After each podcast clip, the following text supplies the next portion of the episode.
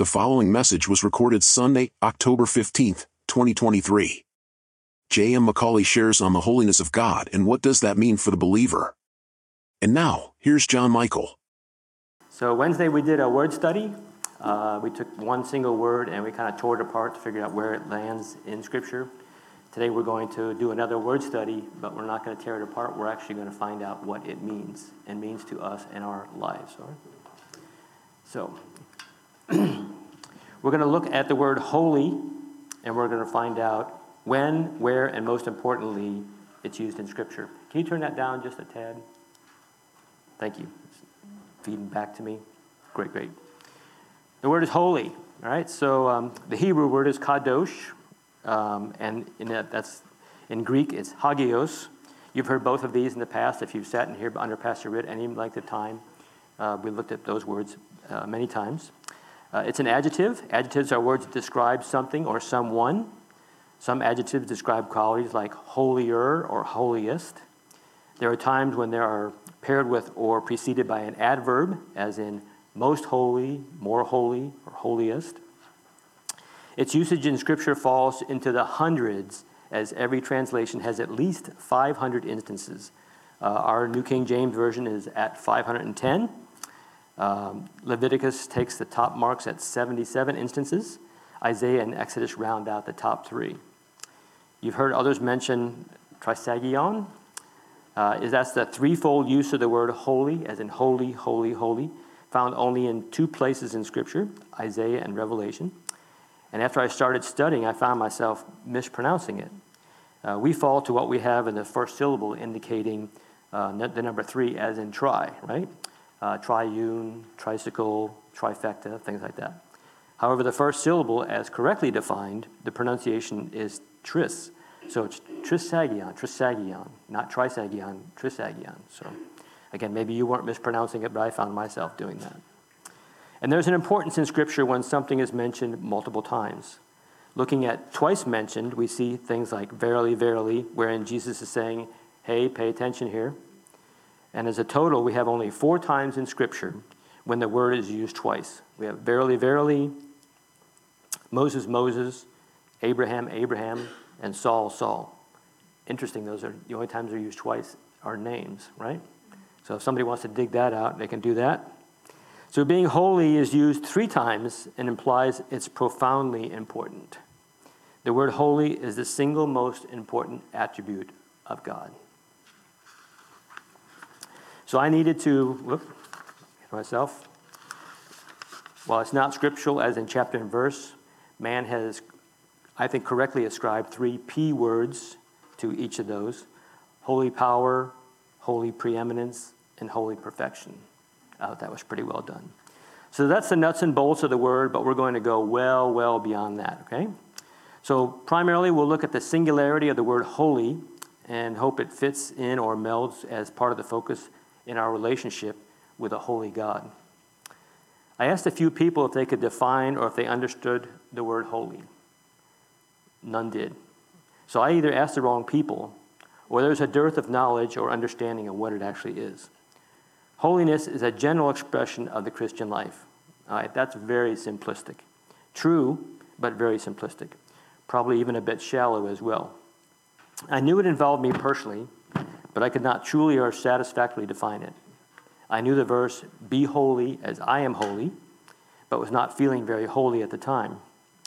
I know we're supposed to make the Sabbath holy, treat it differently, but simply resting, not working and such, did not make me feel or help me define holiness. Most Christians have what we would address or define as cultural holiness, wherein we adopt or mimic the character or behavior patterns of Christians around us. The ongoing view of the church being full of hypocrites is because we have lost our understanding of holiness. We still cling to it as being some aspect of our lives that entails moral or legalistic prohibitions such as drinking, dancing, playing cards, sexual purity, financial honesty. But if we look at the denominations, we see a string of defined or judgmentally suggested do's and don'ts. If you fall completely to that expression, you end up in a works relationship. God has not called us to be like other Christians, He's called us to be like Him. Holiness begins not with ourselves, but with God. I think we have not given holiness the place that God gives it. So, as I needed to know and understand the word holy, it was a process that took me to books and blogs and messages, and of course, the Word. I'm a saved man. I'm obedient. Okay, not always, as I'm a sinner. But as I chose this word holy to study, I'm painfully aware that I did not know how to define it. And if I can't verbalize it, and where, then where is my confidence that I can live it out? Make sense? But something, uh, the, the entire foray into holiness came about because a message Pastor Darren delivered last year. He did not even spend a lot of time there, but something clicked in my head and my heart, and I was conflicted and convicted. I was very unsettled for a long period of time after that night. I simply realized I did not understand what was required of me, how and where holy fits into my personal walk with my Savior. All right, so you ready?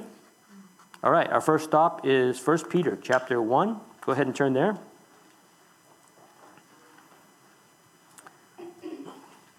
We're going to go through uh, a couple of verses right here in 1 Peter, and we'll look at a couple of words here and kind of uh, start building a foundation as to where we might be going. 1 Peter chapter 1, we're going to look at verses 13 through 16.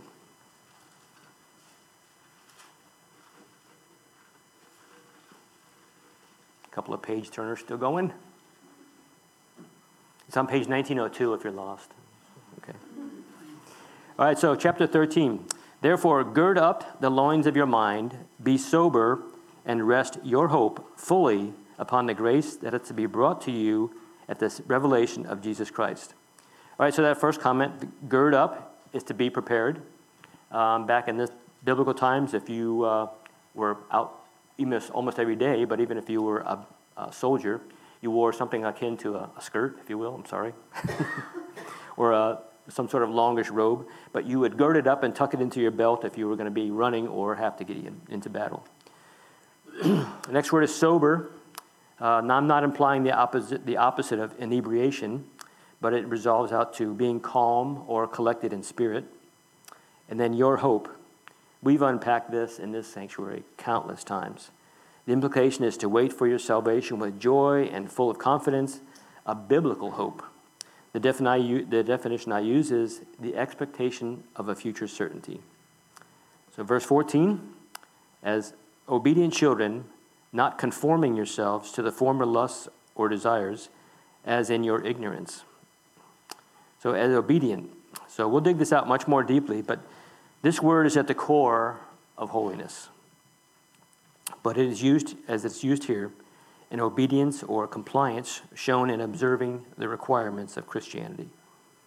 Conforming, that word there, conforming, interestingly, you'd expect the word conform or conforming to be used more than twice in the New Testament, but as it is used here, is to conform fashion or, fashion or oneself.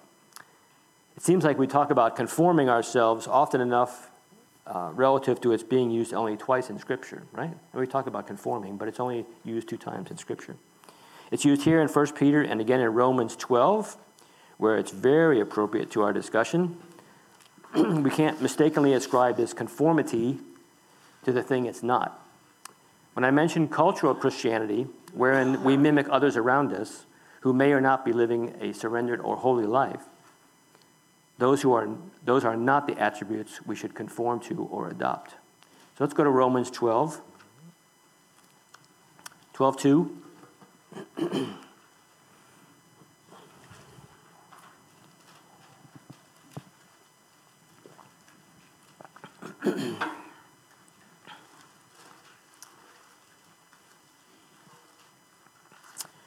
Romans 12, 2. Do not be conformed to this world, but be transformed by the renewing of your mind, that you may prove what is good and acceptable and the perfect will of God. This verse encourages us to resist the temptation to conform to the ways of the world, as in cultural Christianity, and instead focus on renewing our minds through God's Word. I'm going to digress, just step back for just a second um, to help us divine this cultural Christianity a little more. George Barna did a poll some years ago and defined what he called casual Christianity versus captive Christianity. And I picked three of them for us. So, casual Christianity, the lives of casual Christians are defined by the desire to please God, family, other people, while extracting as much enjoyment and comfort from the world. That's a casual Christian. The captive Christian, the lives of Christian, captive Christians are defined by their faith. Their worldview is built around the core spiritual beliefs and resultant values. They have a biblical worldview. Right? So you see the difference there? So, casual Christian again. Success is balancing everything just right so that they are able to maximize their opportunities and joys in life without undermining their perceived relationship with God and others. I know a few people like that. For captive Christians, Success is obedience to God as demonstrated by consistently serving Christ and carrying out his commands and principles. One more. Casuals are all about moderation in all things. Captive Christians are all about extreme devotion to their God regarding, regardless of the worldly consequences. So you can see the difference right there. We don't want to be part of the, the cultural Christianity. So we can take this cultural Christianity as defined by Barnum, Barna and our moniker of cultural Christianity and, and end up with two sides of the same coin. His word provides us with a better understanding of His will and how we are to live it out.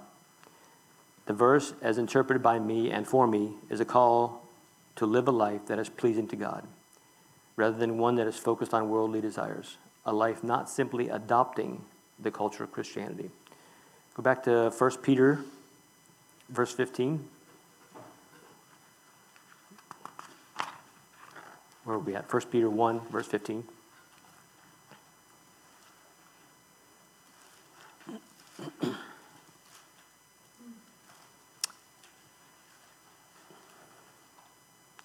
But as he who called you is holy, you also be holy in your conduct because it is written, Be holy, for I am holy. Holy is strong concordance G40, pure, morally blameless, or religious, ceremonially consecrated. And my favorite right here is set apart for God to be, as it were, exclusively His. That's where I want to be. The exact phrase, be holy, for I am holy, is only used twice in the entirety of Scripture. It shows up as hagios, which we talked about earlier, in the Greek and the New Testament, and in Leviticus, which we said was the most usage of the word holy, it is the only other occurrence in the statement, Be holy, for I am holy, and is translated as Kadosh in Hebrew. We sing that uh, during Passover, the resurrection We had that one Kadosh, holy, holy, holy. We must consider the holiness of Christ. That verse we just looked at in 1 Peter, Be holy, for I am holy. The more I, maybe we, look at, the more I see my sinfulness. I personally stepped into the sin of worry while going through our trial. Some of you understand what that's all about. I was not feeling very holy. 1 John 3 4 says, Sin is lawlessness. I had defected from God's standards. God allowed me to see my sin by slowly peeling away the security that I had manufactured over the years. The sin was pride of life. In this, I became very concerned about where I was. Incessant introspection and worry became powerful tools of the great deceiver and accuser. One of his primary tools is discouragement, and I was. The word pulled me out after God allowed me to see my sin, and one morning after men's study, I prayed David, David's prayer. Turn to Psalm 139.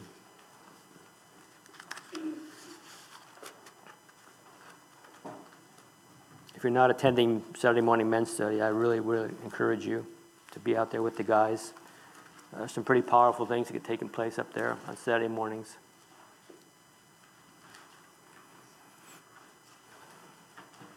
Yeah, it's 7 o'clock in the morning, but it's worth it. All right, so Psalm 26 2. O God, search me, O God, and know my heart. Try me and know my heart and know my anxieties or my disquieting thoughts, and see if there is any wicked way in me and my heart. The word prove there is to try to test, try or test. No one saw me or called me out. God had to strip away enough until I was aware of my own transgressions. Romans 6:12 says, "Therefore, do not let sin reign in your mortal body that you should obey its lusts." A footnote in my Bible under that verse says, "We must either dethrone sin or obey its evil desires." The Spirit of holiness provided me with Philippians 4 6 and 7.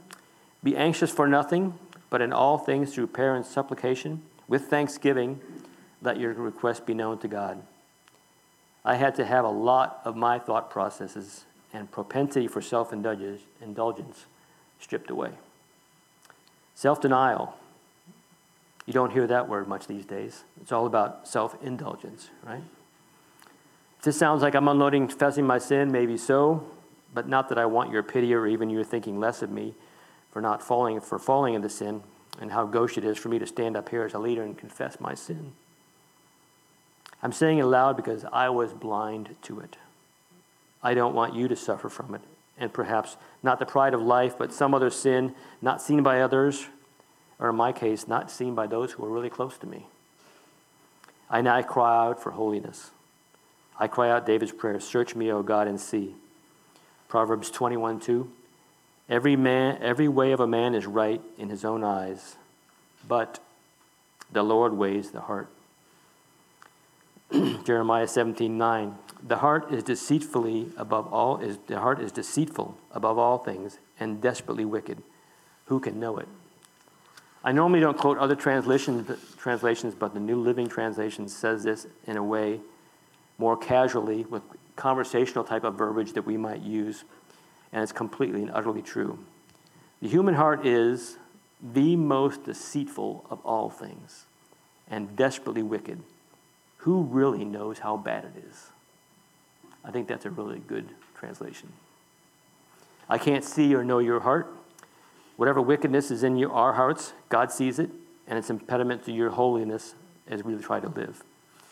I grossly misunderstood the test before me as God was trying to help me become more Christ like and holy, and I got pruned. I'm now seeing life differently and cry out to lead a more holy life. Ask God to reveal to you what a trusting heart is. Let's turn to Galatians chapter 5.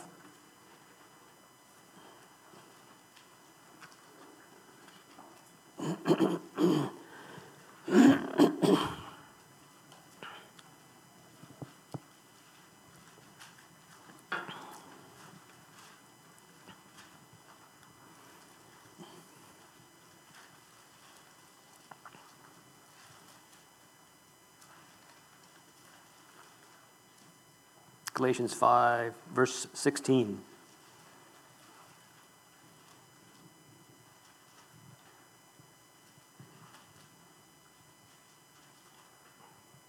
All right. 516 Walk in the Spirit, and you shall not fulfill the lusts of the flesh. Verse 17 For the flesh, the flesh lusts against the Spirit, and the Spirit against the flesh, and they are contrary to one another so that you do not do the things that you wish. Note that's a capital S. That's the Holy Spirit. Or as I've begun to pray and speak of Him, Spirit of holiness. The Holy Spirit is interested in you and me being holy. We are sitting here in, this morning in vessels that are in conflict or contrary to the Holy Spirit, the Spirit of holiness. The Christian life equals accept Christ and you get what you want. That's the fallacy of the modern gospel when the reality is you don't get what you want. Still in Galatians, look at verse 19 and 20. it's a list of what might be evident or blatant. We're in the flesh. We must deny ourselves. Again, self denial, not self indulgent. Look at verse 20, that first word idolatry. That's anything you desire to put before God. That includes our spouse, our children, our jobs, our stuff. It's all idolatry. In the apostate church here, or Christian light, or as we looked at a moment ago, casual Christianity, you'll find folks sitting in church today who are engaged in allowing any of these items listed in verse 19 through 21 into their lives, but feel compelled to perform the cursory check the box on Sunday and expect to get their, their ticket punched on the day of demise and will suddenly hear, Depart from me. Make sure that your life is not characterized by anything on those lists. Again, self denial of this list or anything we replace or prescribed holiness with prescribed holiness is sin. Go to Matthew 16.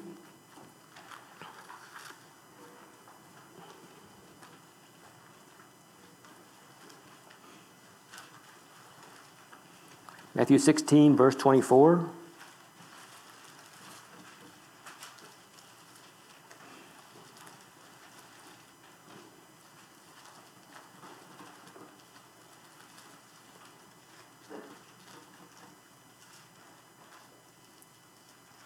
All right, 1624. Then Jesus said to his disciples, If anyone desires to come after me, let him deny himself and take up his cross and follow me. Again, self denial. This verse is directly opposed to the modern gospel, where God has a wonderful plan for your life. And He does, but it's not the easy peasy, genie in a bottle prosperity gospel. That's not what it is. Look at verse 25. For whoever desires to save his life will lose it, but whoever loses his life for my sake will find it. Again, self denial, not self indulgence. Go to Hebrews 10.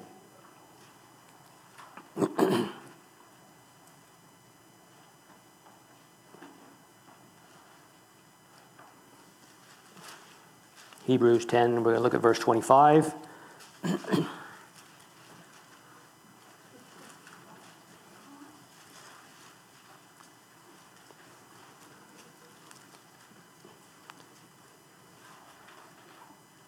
okay, verse 25. For whoever desires to save his life will lose it. But whoever loses his life, I'm sorry, I already just said that. Uh, Hebrews 10 25. Not forsaking the assembly of ourselves together, as in some manner, but exhorting one another, and so much the more as you see the day approaching. The word exhort can be defined for us here as strongly encourage or urge someone to do something, uh, admonish, encourage, strengthen, provide, console.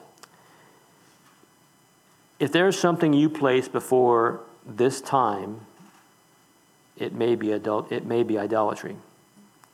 It may be. Again, it's self-denial before indulgence, before self-indulgence.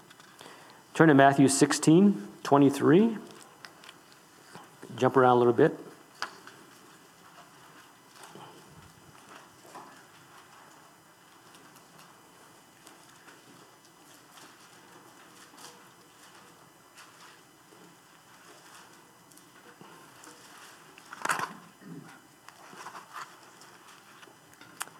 Matthew 16, 23. But he, Jesus, turned and said to Peter, Get behind me, Satan. You are an offense to me. Here it is. For you are not mindful of the things of God, but the things of man. Oh my gosh. Jesus called Peter, or Satan, an offense. I would never want Jesus to call me as an offense, but I'm human and a sinner. Peter was admonished for aligning himself with Satan's plan to deter Jesus from the cross. Look at verse 24. Then he said to them, If anyone desires to come, to come after me, let him deny himself and take up his cross daily and follow me. Again, it's self denial, not self indulgent. Matthew 7. Let's go to Matthew 7.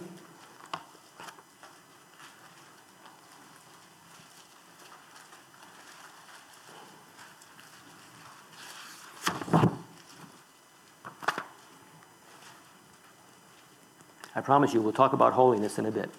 All right, so Matthew 7, 13 and 14. Enter by the narrow gate, for wide is the gate, and broad is the way that leads to destruction, and there are many who go who many who go in by it. Because narrow is the gate, and difficult is the way which leads to life, and there are few who find it. Holiness is not the easy peasy checkbox Christianity. It takes self denial, denial of self. Narrow is the gate.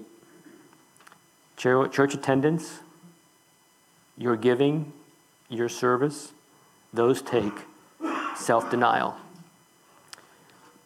I promise you one thing the ongoing requirement of self denial will stop after you die. Uh, and there's a saying the crown comes after the cross. The habits of our old nature, plus the attacks by Satan, are at times too much for us to persevere through unless, unless the Holy Spirit or the Spirit of holiness is at work in us to create the desire for holiness. I saw a wonderful sign outside a church in our area. If your faith doesn't change your behaviors, it isn't going to change your, your destiny. I'll repeat that. If your faith doesn't change your behaviors, it isn't going to change your destiny. Simple statement, but enormously true. And present in today's world of easy believism, apostasy, false gospel, works salvation, all of which are growing exponentially. We have to count on prayer and supplication via the Spirit of holiness to show us God's standard of holiness found all through Scripture. Go to Romans 7 12.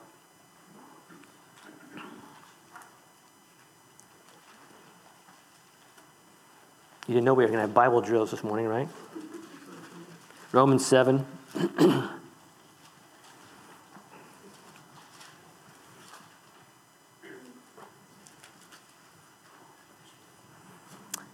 Therefore, the law is holy, and the commandment holy and just and good. The law is fundamentally good.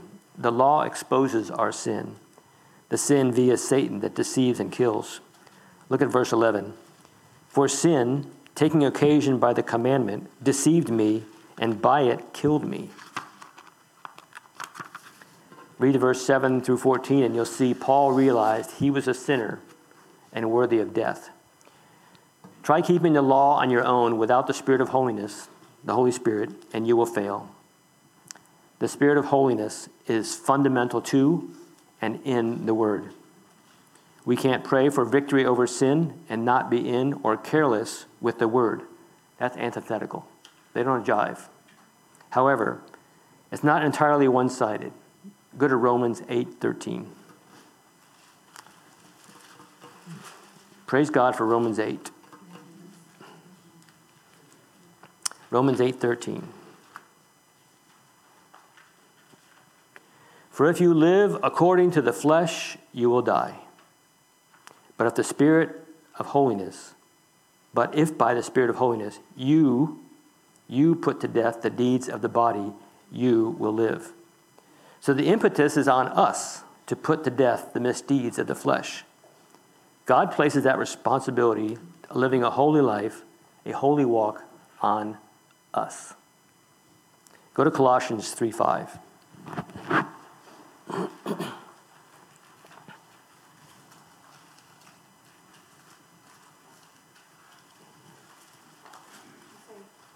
Colossians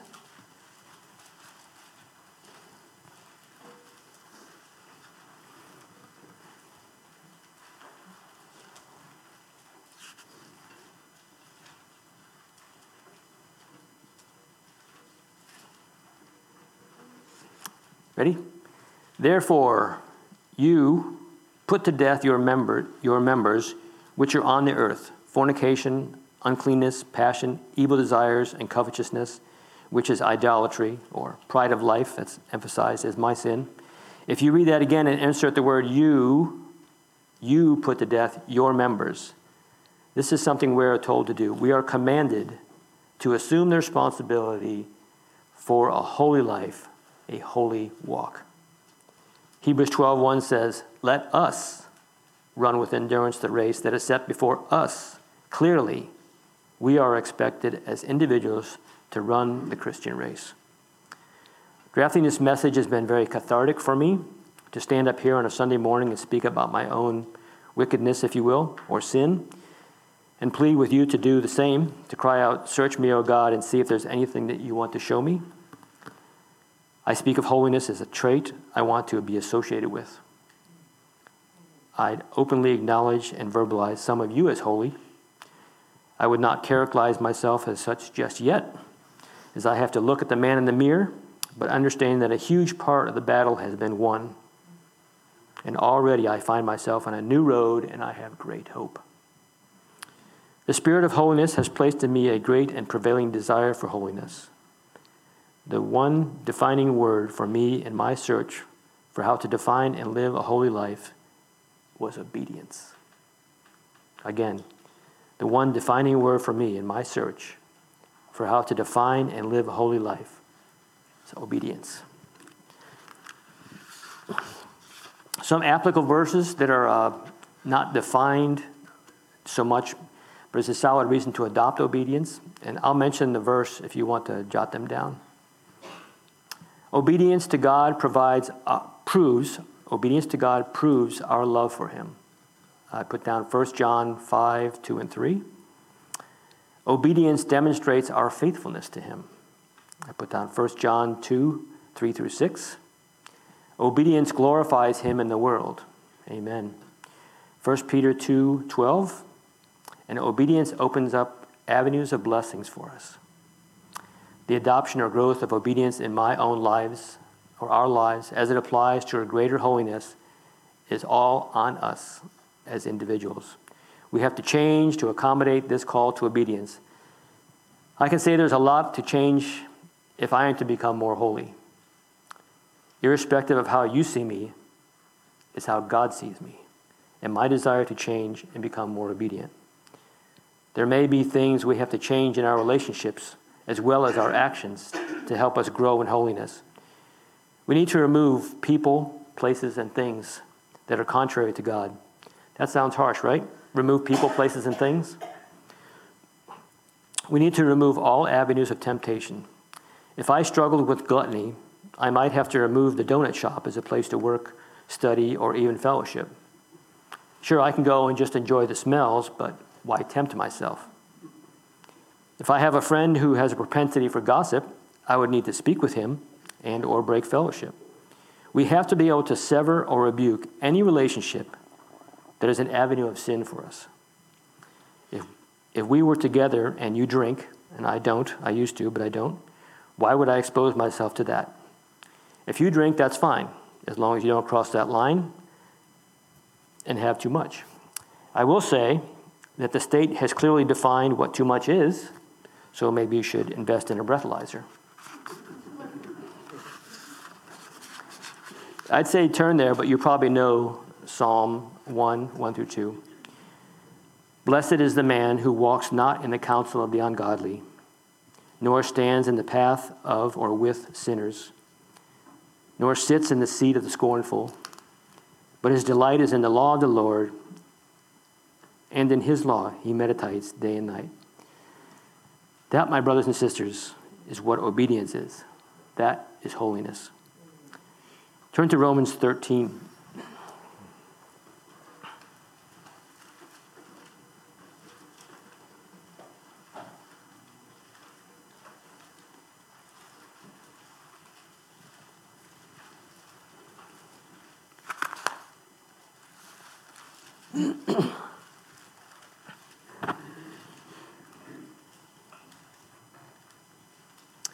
Romans 13, verse 14.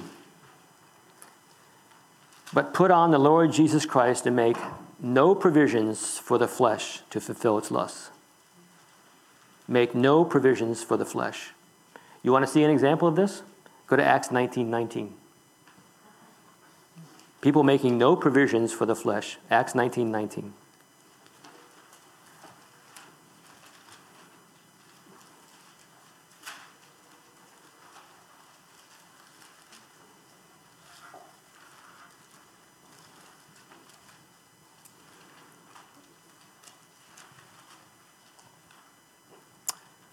Also, many of those who had practiced magic brought their books together and burned them in the sight of all. And they counted up the value of them, and it totaled 50,000 pieces of silver. They destroyed that which became a known impediment to their walk, to the tune of $50,000, 50,000 pieces of silver. Go to Romans 8, back to Romans again. uh, just a, a few chapters over. I'm sorry, you were in Acts, so it's a book over. Romans 8.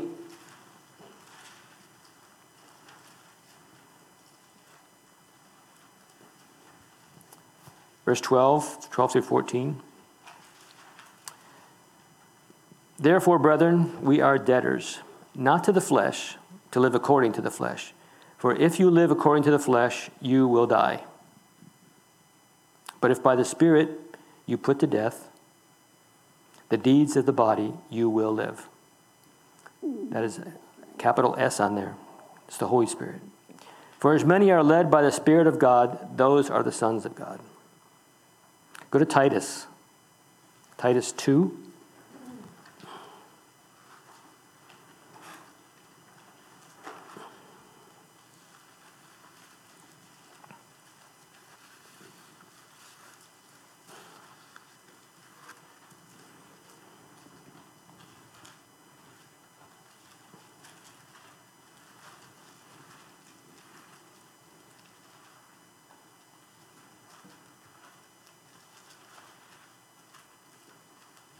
Titus 2, verses 11 and 12. For the grace of God that brings salvation has appeared to all men, teaching us that denying ungodliness and worldly lusts, we should live soberly, righteously, and godly in the present age. Self denial, not self indulgence. So, what happens then is people will call you legalistic. What? You won't go to the donut shop? There's no sin in that. Well, you won't have a beer? Well, there's no sin in that. It's not legalism, it's obedience, and that's fundamental to holiness. Anything that's an impediment to my or our holiness should be removed. If I had not, I had not given holiness the place that God gives it. I understand now that I, we, must, as is our calling, place holiness before everything else. I pray for even more understanding as His wisdom to comprehend exactly what holiness is as it applies to my life. Let us ask God to show us what holiness is, His first, then ours. It's the one thing He wants to see in us His own image and likeness. Be holy because I am holy. We need holiness so as to see His holiness. You get that? We need holiness so we can see His holiness. Our lack or paltry, superficial holiness is an impediment to seeing His glory. He is inviting us to share in His likeness. We should now cry out to Him, Show us the glory of your holiness so that we can be made willing to give everything to respond to this call. Go to Ephesians, Ephesians 1.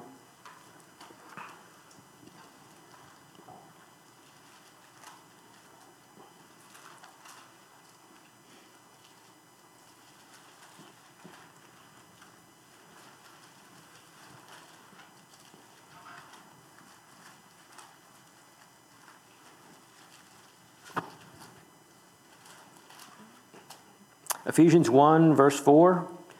Just as he chose us, that's you and me, just as he chose us in him before the foundation of the world, that we should be holy and without blame before him.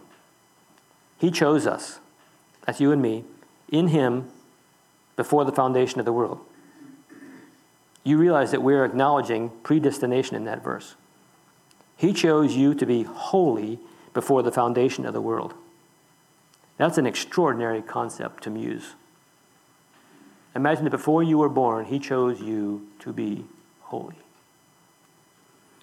If we believe He is coming again, and we all do, and we sense that it is soon based on the truth of the prophetic word, we must be found ready. We must be living obedient, holy lives. The doctrine of imminence says that He is coming soon. The warnings are clear, relevant, and applicable to all of us. Behold, I am coming quickly. Revelation 3:11. For the time is at hand. Revelation 22:10. Surely I am coming quickly. Amen. And even so come quickly, Lord Jesus. Revelation 22:20. So all that was written in the 90s, not 1990. 2000 years ago. So quickly seems incongruent. But when we see the times present falling into place prophetically, one must sense the, Im- must sense the imminency of his return. God has called every believer to a holy life. There are no exceptions to this call. Our reflected holiness is or should be a signpost as to the assurance of our salvation. Our lives should demonstrate the fruits of faith. And remember, He is called the Holy Spirit or the Spirit of holiness. Obedience leads to holiness. That's the word, obedience. Obedience leads to holiness. If I ever asked again regarding what is or how you define holiness, I'll answer obedience. Hopefully, demonstrate obedience that, they can be, that, it, that can be seen. That's basically all I have. So, what I'm going to do is I'm going to pray real quick. And then I'm going to play a song, but Nathan's not going to come out and play the song. I have something for us this evening, this afternoon, this morning. And um, if somebody, i will pray and I'll pause for a minute if somebody else wanted to pray. And um, after the song is over, let's just quietly and reverently just leave the sanctuary. Let's go out back and fellowship out there. Okay? Heavenly Father, I thank you for your message, Lord. I thank for what you have and continue to do in my life as it applies to obedience and to holiness. I thank you for stripping away the pride of life from me, Lord. And if there's any one of my brothers and sisters here or over the internet that uh, may be suffering from this, Lord, it's a life that I created under my own power, Lord. And it was an offense to you. It looked good on the outside, but inside, I was not where I needed to be. So I thank you for stripping away my comfort, Lord. Before, Lord Jesus, any of our brothers and sisters here, Lord, I hope that um, they walk away with the word obedience, Lord, for obedience leads to holiness, Lord. So I give you thanks and praise for the message this morning, Lord. Thank you, Holy Spirit, for being here. Short time that it is, Lord, but it's not the duration that we have to look about it. It's the message and what we can take away in our hearts, Lord. So we give you thanks and praise. In your name, amen. Thank you for listening to this message from Community Chapel of Greenville. For more information and to find more messages like this, please visit www.ccgreenville.org. It is our desire to see our Lord high and lifted up, and to see his people grow in the knowledge of our Lord and Savior Jesus Christ.